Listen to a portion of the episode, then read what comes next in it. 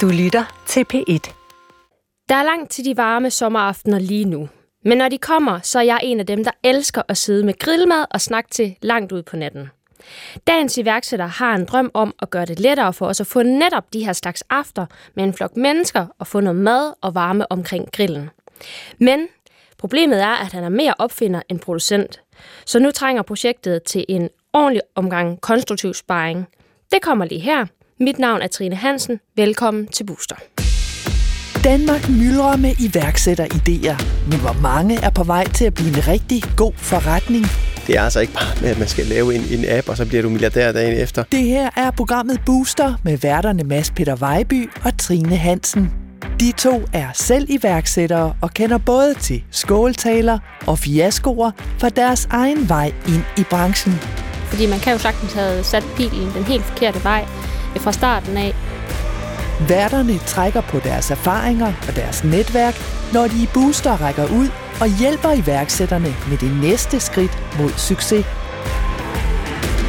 I dag fyrer vi op for en opfinder, der har brugt sin egen frustration til at skabe et helt nyt produkt. Jeg var træt af at stå over i hjørnet og lege grillmester med en øl i hånd og kigge på alle de andre og sidde ved bordet og hygge sig. Jeg har besøgt en mand, der startede sin karriere med at kigge ind i stjernerne. Og nu vil han give os et produkt, der kan gøre det sjovere at sidde længe udenfor i sommernatten. Jakob Mathisen, velkommen til Booster. Jo, tak. Du er uddannet astrofysiker, men arbejder som ingeniør. Og øh, så er du blevet opfinder i din fritid øh, af det, du kalder en social grill. Kan du fortælle os lidt, hvad er sådan en social grill? Ja, en social grill, øh, eller en øh, røgfri grill, det er simpelthen en grill, som øh, gør, at man kan samles øh, øh, venner og familie øh, mange omkring et bord og grille. Vi har prøvet i min familie at sætte øh, en bærbar grill op på bordet øh, for at sidde og hygge os der med grillen. Men det viser hurtigt, at øh, det er lidt halvfarligt, samtidig med, at den os, der kommer, den, øh, den er voldsomt generende. Det er ligesom, når man sidder om bålet, og man sidder i den forkerte vindretning. Det er altid en, der sidder på den dårlige plads, ikke også, og øh, vi må rykke rundt.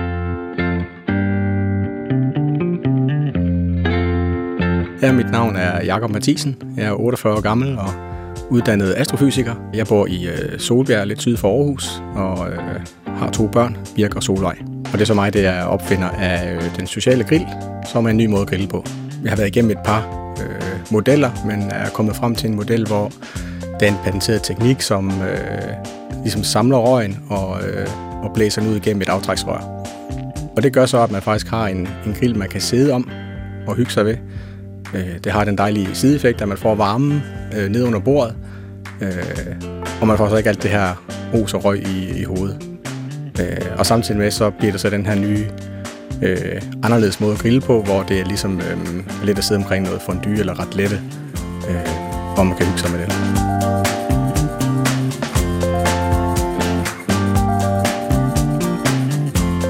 Hvordan ser den her grill ud? Jo, i virkeligheden er den øh, simpel. Øh, vi har et bord, og i midten af det bord øh, er det blevet nedsænket en grill. Så den, øh, den ligesom er plan med bordoverfladen. Øh, så den stikker faktisk ud under, ned under bordet. Øh, så man får ikke grillet lårene? Øh, det gør man ikke, nej. Øh, det ville man jo gøre selvfølgelig, hvis du bare havde en metalkasse med, med kul i, så ville du øh, nok ikke have lyst til at sidde der, men øh, øh, den her teknik, som er patenteret, den gør så også, at, øh, at, at overfladen ikke bliver øh, 400 grader varm. Du har taget en video med af din første prototype, og øhm, hvis jeg skal prøve at beskrive for lytteren, hvad jeg ser, så er det øh, den her grill, hvor der står noget røg og cirkulerer. Og hvad er det, der foregår med den her røg her?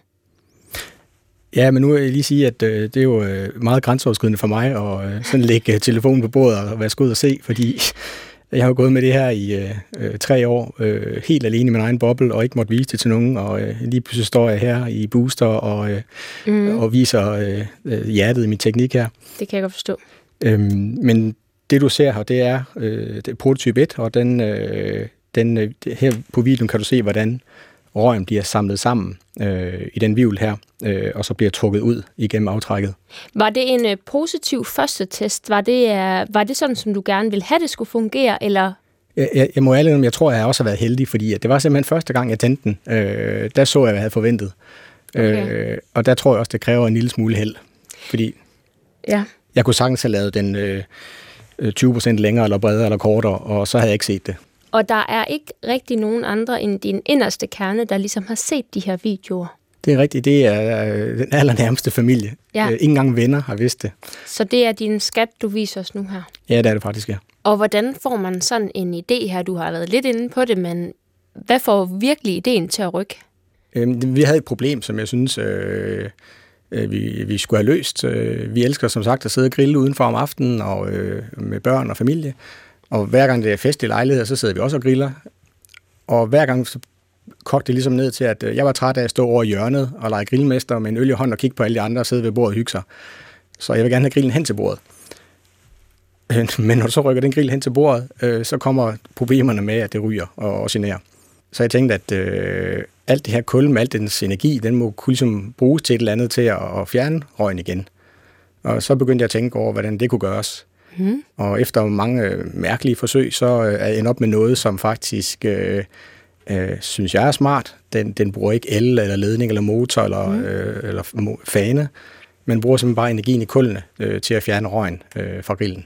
Så efter den her oplevelse, hvor du er the lonely one over i hjørnet med din øl, hmm. der går du simpelthen i et Ole Opfinder-mode på en eller anden måde. Øh, og det er der faktisk gået tre år med nu her. Og hvor er, altså, hvor er du i dag, og hvad har du brugt tiden på?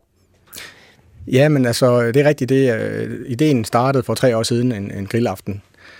Og øh, i starten gik det selvfølgelig langsomt, men øh, tiden er faktisk brugt på at øh, udvikle nogle prototyper, som, øh, som virker øh, lige som jeg gerne vil have det. Jeg sagde til mig selv i starten, at øh, med de penge, jeg smider i det, så skal det også være et produkt, jeg virkelig øh, stoler på. Og det vil sige, at det skulle være noget, som kunne fjerne røgen 100%.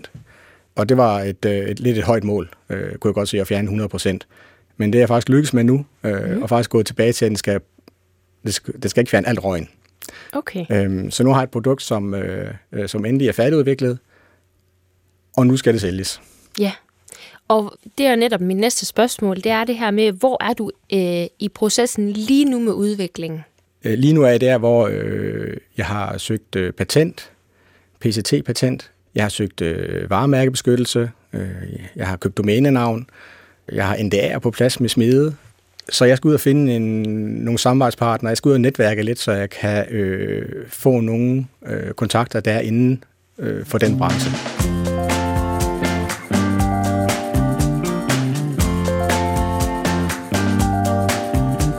gik sådan set op for mig på et tidspunkt, at det her, det var måske faktisk noget, som var øh, interessant ikke bare for mig og min familie, men faktisk, øh, øh, jeg var noget helt nyt, øh, som ingen har set før. Og det var klart, det gav mig blod på tanden til ligesom at, øh, at komme ud med det. Det er jo ikke sådan hver dag, man, man finder noget, som simpelthen ikke findes derude. Øh, så det var jo nyt for mig, og gav mig en helt slags øh, nyt drive, som jeg ikke havde prøvet før. Og så var jeg selvfølgelig øh, hvad skal man kalde det for, stolt over mig selv at have fundet øh, øh, sådan en lidt, hvad skal man kalde det, en elegant måde at løse tingene på, men hvor man bruger den energi, man har til stede i forvejen, til ligesom at, at løse nogle problemer. Øh, fordi at man kunne sagtens løse det ved at, at have en forlængerledning ud, og, øh, eller et batteri, og en fan og en motor og rør, og hvad ved jeg. Og så lave en slags øh, udendørs m men øh, det er jo ikke særlig elegant. Så, øh, så noget af det, jeg var, var glad for os, det var, at det var sådan en, synes jeg, elegant måde at, at løse det på. Så det vil jeg rigtig gerne gå videre med.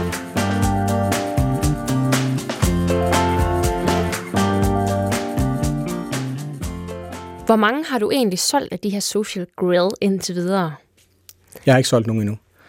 Jeg har bygget de her to prototyper og været igennem øh, test af dem, så jeg er sikker på, at det jeg så også sælger, at det et er sikkerhedsmæssigt forsvarligt, men også er et produkt, som, øh, som, har, som er levedygtigt. Og det er klart, at sådan et produkt, det, det er også noget sikkerhed omkring det med øh, at sidde med glødende kul øh, i skødet nærmest. Ikke? Det, det skal virkelig være noget, som, som virker, Ja. øh, og samtidig skal produktet også holde det, det lover. Øh, Hvorfor har du to prototyper? og jeg, jeg lærer jo hele tiden noget øh, af den første. Øh, så den første, det var sådan set bare, øh, altså man kalder det for en metalkasse, ikke? Og, øh, og det er jo klart, så når man står og kigger på, øh, hvordan den virker, så, øh, øh, så får man nogle, øh, nogle læring ud af det, og dem prøver jeg så at indarbejde i, øh, i prototyp 2. Ja. Øh, og faktisk så øh, er jeg i gang med prototyp 3 nu, øh, som er ligesom øh, den endelige udgave. Det, det er salgsprototypen, kan man sige. Det er den, der skal ud og fange folk og så opmærksomhed. Ja, det er den, som også skal både have et, øh, et øh, pænt og brugbart design, og, øh, og ligesom, som også er indtænkt i det bord, det skal sidde i. Øh, hvor den, de første to prototyper, det var bare øh, standalone enheder, som ligesom bare skulle mm. illustrere teknikken, og jeg skulle have det til at virke. Ja. Øh, så, så, så træen her, det er den, som, som den afpussede model, kan man sige. Øh, jeg tænker, hold da fast. Øh, de her tre prototyper må have været ret dyre at udvikle. Altså, hvordan er... Hvor har du skaffet din kapital fra? Er det rent privat, eller har du fået noget hjælp, eller hvordan? Nej, jeg har ikke fået noget hjælp. Øh, det er simpelthen ud af egen lomme. Så øh, det er øh, et spørgsmål om at prioritere, skal jeg købe hus, eller skal jeg investere i min virksomhed? Og der er det mm, korte svar blevet, at jeg skal investere i min virksomhed. og det er familien bare, har de støttet dig i? Det har de, ja. Fordi det, det lyder i hvert fald som noget af en investering at lave sådan en social grill. Ja, det er ikke gratis. Øh, jeg tror i hvert fald, øh, jeg har brugt en 200-250.000 indtil videre. Ja. Men øhm, nu skal vi ud over stepperne, så lad os se, om vi ikke kan finde dig noget hjælp til det. Og hjælpen kommer denne gang fra en mand, der selv i sin tid har udviklet karuseldøre til butikker. Et produkt, som nu er udbredt over hele verden. I dag er han med i et netværk af 300 danske business angels. Når man som øh, investor i Danban går med, så siger vi, at vi går med med kloge penge. Det vil sige, hvis jeg kan gå ind i det projekt, kan jeg så bidrage med noget for uden penge. Men først skal Trine have styr på, hvad det er, Jakob står overfor. Jakob, du øh, præsenterer i mine øjne øh, en klassisk øh, opfinder case, hvor årene og pengene hurtigt går med at udvikle produktet og sørge for, at navnet er der og rettighederne er der. Og din udfordring, den handler om at komme videre med det næste skridt i processen. Kan du prøve at fortælle mig lidt mere om den? Ja, jeg har jo øh, gået og været meget fokuseret på øh, at få teknikken til at virke.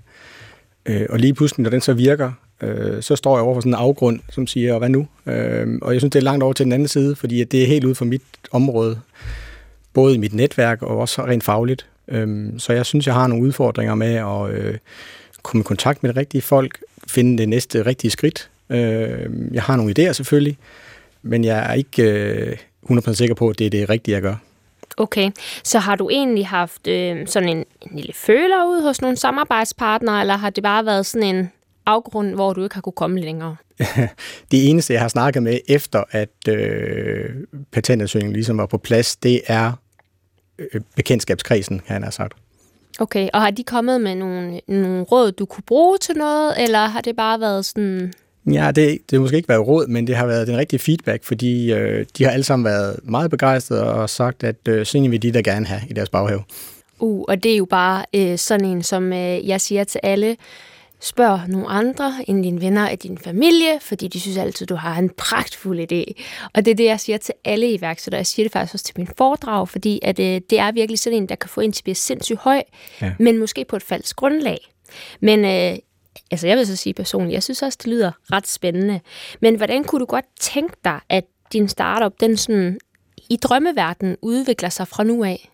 Jamen, jeg kunne godt tænke mig selvfølgelig, at jeg fik nogle øh, samarbejdspartnere. Jeg kunne godt stå for måske øh, salget i Europa måske, men jeg kan selvfølgelig ikke øh, varetage salget i USA og Korea og Japan samtidig selv. Så øh, jeg skal have fundet nogen, der måske kan Øh, arbejde på en licens, øh, og så øh, beskytte patentet og stå for forretningen i, i andre steder i verden. Men det her, det er jo faktisk ret spændende, for jeg har slet ikke spurgt om, hvor du vil sælge det her produkt. Nej, og det ja. første, du siger, det er jo, at du kan stå for salget i Europa. Og det synes jeg jo er sindssygt ambitiøst, fordi at, du vil jo i hvert fald mere end at de danske sommeraftener, kan jeg høre. Jeg, jeg tænker jo, at, at det at grille, det er altså noget, som er øh, globalt og universelt. Ikke? Det er rigtig mange, der griller. Øh, så jeg gik ind på Google Trend og øh, prøvede at lave min egen lille uofficielle undersøgelse af, hvor, øh, hvor folk de ligesom griller. Øh, og der kan man se, at øh, det er specielt øh, øh, Sydamerika, Nordamerika, Europa, øh, og så også Australien, New Zealand, Japan og Korea. Ja. Øhm, så det er, nogle, nogle, det, er jo, det er jo store markeder, øh, så jeg tænker, at det har stort potentiale. Øh, men når jeg så kigger på det her verdenskort, så kan jeg også godt se, så bliver jeg meget hurtigt lille der. ja, men det er godt at drømme stort, øhm, så det synes jeg er ret cool. Og øh, lad os se, om vi kan få hjælp til den her store drøm, som du har. Jo, tak.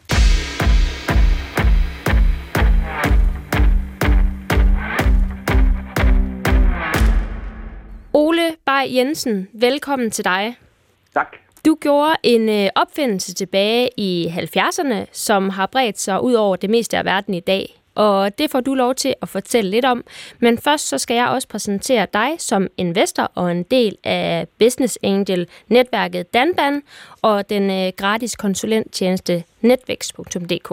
Jeg har ringet til dig for at høre, hvad du har input til Jakob, så han kan komme videre med at få den her øh, idé og produktet ud over rampen. Men kan du ikke først øh, fortælle mig, hvad var det, du skabte dengang? For det er jeg ret spændt på at høre. Ja, det var i midt-70'erne, at øh, Brusen, som gang hed Kvickly, skulle åbne deres første butik inde i selve København. På det tidspunkt var der hjemme, der var dominerende, og de vil gerne ind og have fat i det marked. Derfor fandt de en god bygning, nemlig Axelborg-bygningen, som ligger over for Palladium. Men der var det, den udfordring med den bygning, at den ligger på det mest omblæste sted i Danmark, stort set, som de sagde. Så de kunne godt tænke sig, arkitekterne, at få en dør, som kunne hjælpe de der kassedamer med at sidde fornuftigt uden træk. Og det vil sige, at de vil gerne have lavet en dør, altså en dør, hvor man kunne komme øh, igennem med kundevogne, og det måtte ikke trække, og det skulle være en flugtvej. Og øh, det sagde vi, okay, den vil vi godt kigge på, for de var, var, vi var normalt leverandører med automatiske skydedøre, så det var en opgave for os. Så vi gik i gang, og min øh, kompagnon Jørgen Olsen startede med det og gik hjem og tegnede en dør, som vi i dag kaldte Circle Line. Og det blev en dør på 4,2 meter, som opfyldte alle de her krav. Og det blev så starten til, et, kan vi sige, godt sige et eventyr, hvor i dag de fleste mennesker passerer igennem sådan en dør et eller andet sted i verden. Det må man sige. Jeg tror da, hvis det, både mig og Jakob har prøvet at være igennem sådan en form ja. for dør. det må de fleste mennesker have været. Men, øhm, og det her, det bliver jo faktisk en stor forretning for dig. Men i modsætning til Jakob, så havde du jo fra starten af allerede din første kunde, inden produktet var færdigt. Og det er jo en stor fordel. Men hvad betyder det, når Jakob han står øh, og løber ud over stepperne med sin idé, men han har faktisk ingen aftager? Nej, det er klart, vi havde jo her en, en kunde. Altså det var, det var et behov, der var. Og så er det jo, her står vi i en helt anden situation, fordi Jakob, han, han øh, mener, der er et behov for det her. Og det er det, vi skal have afprøvet. Det er det eneste, det drejer sig om nu for, for Jakob. Det er for at afprøve den idé. Hvordan kunne han afprøve den idé? Han skal finde nogle partner. Han var selv inde på det. Han har ikke delt det med nogen, men hvis han har helt styr på sine patenter, så er der ingen tvivl om, så skal han finde øh, en eller to partnere, en maskinfabrik, en øh, stor smedemester eller en eller anden, som er klar til at gå med på den her rejse. Så er de nødt til at producere øh, x antal, som skal ud og afprøves i Danmark. Jeg kan godt forstå, at han har store drømme, men det bedste sted i verden at prøve sine ting af på, det er Danmark. Fordi der får man alle informationerne direkte om, hvad der er der selv. Man kan ændre på produktet, hvis der opstår nogle ting. Fordi der vil i produktionsøje med her, der vil der opstå nogle ting, som skal ændres hen ad vejen. Og derfor vil det være særligt ærgerligt at starte op og lave et eller andet, og tro, man kan sende det ned til Holland eller til et andet sted i Europa, og så skal til at og, øh, ændre på det bagefter. Det skal ud og testes, øh, og hvis det var mig, der stod i Jakobs sted, så vil jeg ja. tænke, øh, hvem, hvem skal teste, og hvor finder jeg de personer henne? Jamen, det er jo ikke nogen problem i dag, fordi det, der jeg mener, der skal ske, det er jo, at han er nødt til at lave en serie på 5-10 stykker, og så skal han ud i, i forskellige miljøer og have det prøvet af. Fordi det er jo ikke ligegyldigt, hvor han, han får den prøvet af hen, fordi det er jo forskellige miljøer. Nu snakker han om familien. Ja, det synes jeg er helt perfekt. Men hvad nu, hvis den grill bliver stillet op i, øh, en, øh, en, et stort sommerhus med, med 12 unge mennesker, der skal være der 8 dage, eller på en restaurant, eller et, i et øh, center, eller et eller andet sted. Andre steder, hvor den får en helt anden behandling. Kan det så holde til det? Er den så god nok, eller skal der ændres på det? Han er nødt til at få det ud i forskellige miljøer, ja. for at være sikker på, at den fungerer, som han vil have det, og der ikke sker nogen fejl. Eller tænk nu, hvis der er nogen, den falder ned over en eller anden, og der er en, der kommer til skade, og alt sådan noget der. Hvad så? Så det er på en eller anden måde step 1. Det er en form for uh, testperiode, hvor der skal ligesom ja. testes nogle forskellige... Uh, det er jo lidt en form for en erfa-gruppe eller sådan noget, man finder der. Uh, og med din viden, så er det næste skridt. Det kræver jo en form for en, et samarbejde om at få grillen uh, klar til produktion i et større skala. Altså, hvad, hvad kommer der til at ske i sådan et form for et samarbejde? Altså det øjeblik, den er afprøvet, og han har, han har lavet en, en forretningsplan, som skal øh, videre ud her, så skal han det præsentere det for investorerne, nemlig os, i forskellige sammenhæng. Og, øh, og det vil så sige, de kigger på det bagefter og ser, okay, hvis den er afprøvet, og, og de tror, at den er skalerbar, så, så vil der måske være nogen, som vil gå mere ind i det her. Mm. Det kunne godt være, at, han, han, øh, at den samarbejdspartner, han har fundet i produktionen, var så store, så de selv vil gå med. Fordi så, så var det jo kun et spørgsmål om at finde nogen, som kunne bringe den videre ud i verden. Ja. Så det er det, det her drejer sig om. Det er simpelthen at, at få, få lavet forretningsplanen og få det præsenteret for de mennesker, som, som øh, vil gå videre med den her proces. Og det er i, øh, i første omgang, altså når, han, når forretningsplanen ligger der, så kan den jo sendes til enten øh, for eksempel Danban, eller den kan for eksempel Keystones. Der kan han se ind på hjemmesiden, hvad der er, der skal til for at præsentere den for dem. Og så kan de se, om de vil gå videre med ideen. Ja, fordi det var faktisk lidt mit næste spørgsmål. Øh, nu har jeg jo selv stået inde og pitchet for nogle investorer, ja, og øh, der var jeg ret sådan preppet på, hvad kan jeg blive spurgt om, eller hvad er det for nogle nøgletal, øh, man som investor sidder og kigger på. Men hvad er det for nogle øh, ting, du kigger især på, når folk de pitcher for dig? Altså for det første, så er det noget, som jeg kan bidrage med. Altså når, når man som øh, investor altså i, i Danban går med, så siger vi, at vi går med med kloge penge. Det vil sige, hvis jeg kan gå ind i det projekt, kan jeg så bidrage med noget for uden penge. Og det er jo meget vigtigt, hvis man kan finde en, en kreds af, af, vi syndikerer som regel i øh, Danban, det vil sige, at vi går sammen en 8-10 stykker, og øh, der er så nogle af dem der, der har nogle, øh, nogle øh, kompetencer, det vil sige, at nogen er, kan, er klar til at sælge på markederne, nogen er, er klar på produktionen og, og, og så videre, og nogen er klar med IT. Så på den måde, så går vi ind med kloge penge, og så er det det, så har vi et team, og, nogen, og vi får som regel også en mand i bestyrelsen, for det er også det, vi skal tale om her. Jeg skal have et advisory board eller en bestyrelse. Men i bestyrelsen der, der vil vi så gå ind og, og, og øh, være dem, som er med til at, at styre det her projekt igennem. Jeg bliver nødt til lige at prøve at få Jacob på banen her, fordi jeg øh, kigger på Jakob, som har opfundet et produkt, og han har vist mig det for første gang på en video på hans telefon. Og øh, ja. han er jo øh, opfinderen. Altså han er den, der har opfundet det her. Så Jakob, hvordan tænker du, det vil være at stå og præsentere din idé foran nogle investorer? Jamen det øh, tænker jeg, det vil være øh, helt okay. Jeg har et produkt, som jeg øh, tror virkelig er bund i. Ja. Øh, så øh, det øh, synes jeg, det var helt okay. Mega fedt, fordi at, øh, det er jo ikke alle, der synes, at det med at pitche er en særlig behagelig situation, eller noget, man har lyst til. Øhm, og også i form af det her med, at du har jo brug for nogle samarbejdspartnere, som kan række længere ud og har de kompetencer, som øh, du jo ikke har. Ja, jeg har netop brug for, en, for netværk og samarbejdspartnerne. Det er nok der, hvor øh, min akillesal er. I forhold til øh, det her med et partnerskab, så det du siger, det er, at man skal ligesom øh, sørge for, at det er nogle kloge penge, der kommer hen, at, øh, at du som investor, Ole, kan bidrage med noget, som ligger ud over den kapital, der bliver sprøjtet ind i virksomheden. Det er meget vigtigt, og øh, det der med at være bange for at pitche, altså det, det er en nødvendighed at kunne pitche, for, for øh, alle de der ting, det er således, at, at øh, hos Danban kommer der 600-800 øh, projekter ind om året. Og øh, det gør der en, også en del i, øh, i Keystones og de andre steder der. Så det er jo vigtigt, at man kan præsentere sin, sin forretning øh, på den måde ved at pitche. Der laver man altså, øh, når man ved, kender forretningsplanen, så er man også klar over, hvad det er for noget produkt, hvordan det skal produceres, og øh, hvor meget man tror, man kan sælge i forskellige steder. Så man lægger de ting op, således at investorerne kan se, det her, det tror vi på, og med vores hjælp, så kan vi komme ud over rampen, og vi kan skalere det her produkt. Nu spørger jeg om et lidt fluffy spørgsmål. Men hvor skarp skal man være, Ole? Jamen, at, at jeg kan høre på Jakob, han, han kender jo sit produkt. Og hvis, hvis, han, øh, hvis vi gennemarbejder en fornuftig forretningsplan, som fortæller det hele fra ideen, og, og hvordan det produktet er, og alle de der ting, så vil han sammen med øh, sine overhead, så vil han stille og roligt kunne forklare det her på øh, enten øh, en kort pitch på øh, måske 7-8 minutter, men nogle gange har man også mulighed for at få en lidt længere pitch. Og så vil han, hans øh, entusiasme, den måde, han præsenterer det på, betyder utrolig meget for os at se på en mand, der brænder for tingene. En, en der kan fortælle, at det her det er, det er mit projekt, det er det der, så han brænder igennem på, øh, på pitchen. Øh, det, det er meget vigtigt, men det vil de fleste gøre, fordi de øh, jo har arbejdet med det her produkt i så lang tid. Og nu har Jacob fortalt tre år, har han gået med det her i hovedet, så han, han, er klar. Han er klar til at pitche. Det er jeg ikke tvivl om.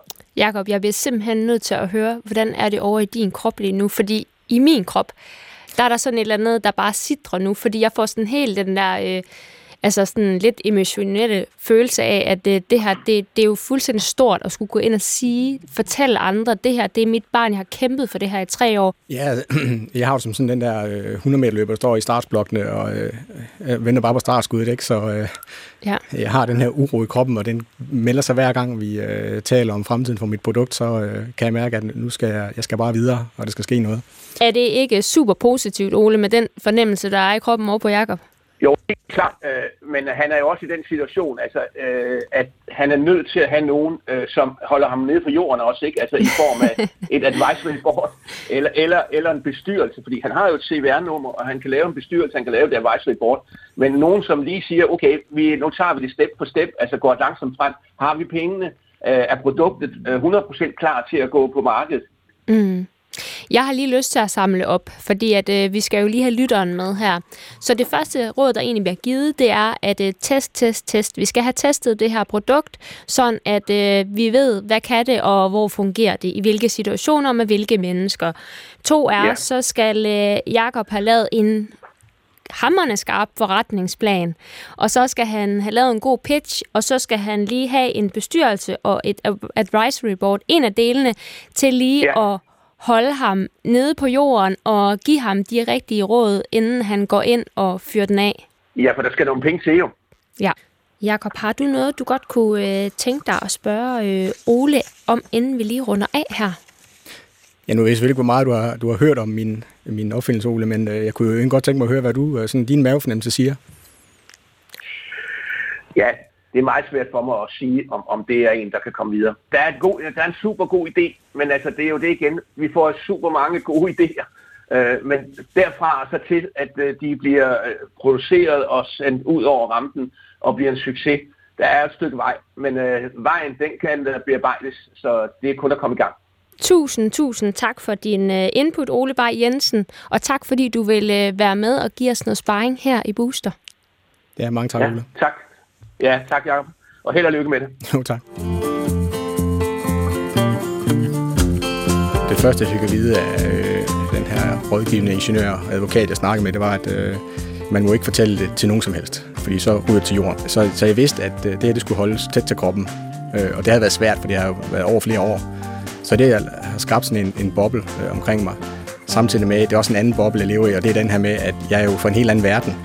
Jeg er jo øh, arbejder som ingeniør inden for grøn energi, og jeg øh, har ingen øh, kontakter med forretningsfolk eller øh, folk i den branche, grillbranchen. Så på den måde så ligger jeg sådan et, et, et vakuum og isoleret. Øh, og det er i virkeligheden nok øh, mit allerstørste problem.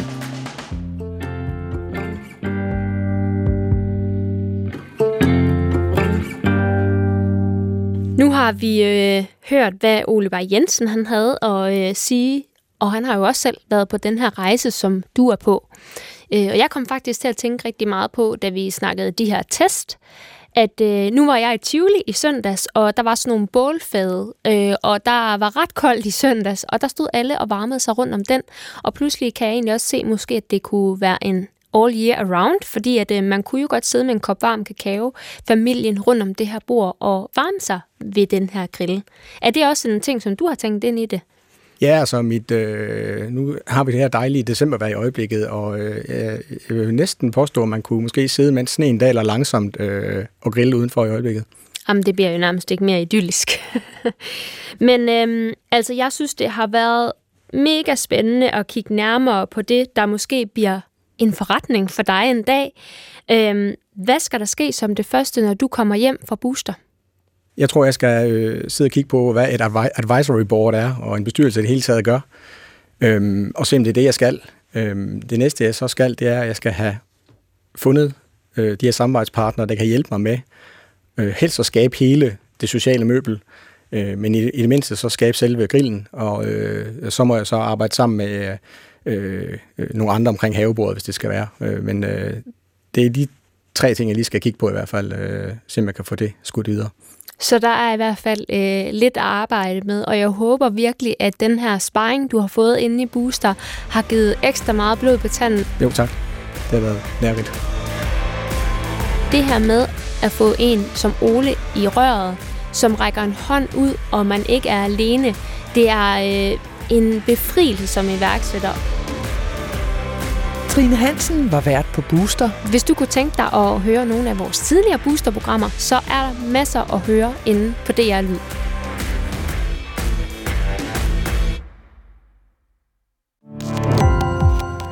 Gå på opdagelse i alle DR's podcast og radioprogrammer. I appen DR Lyd.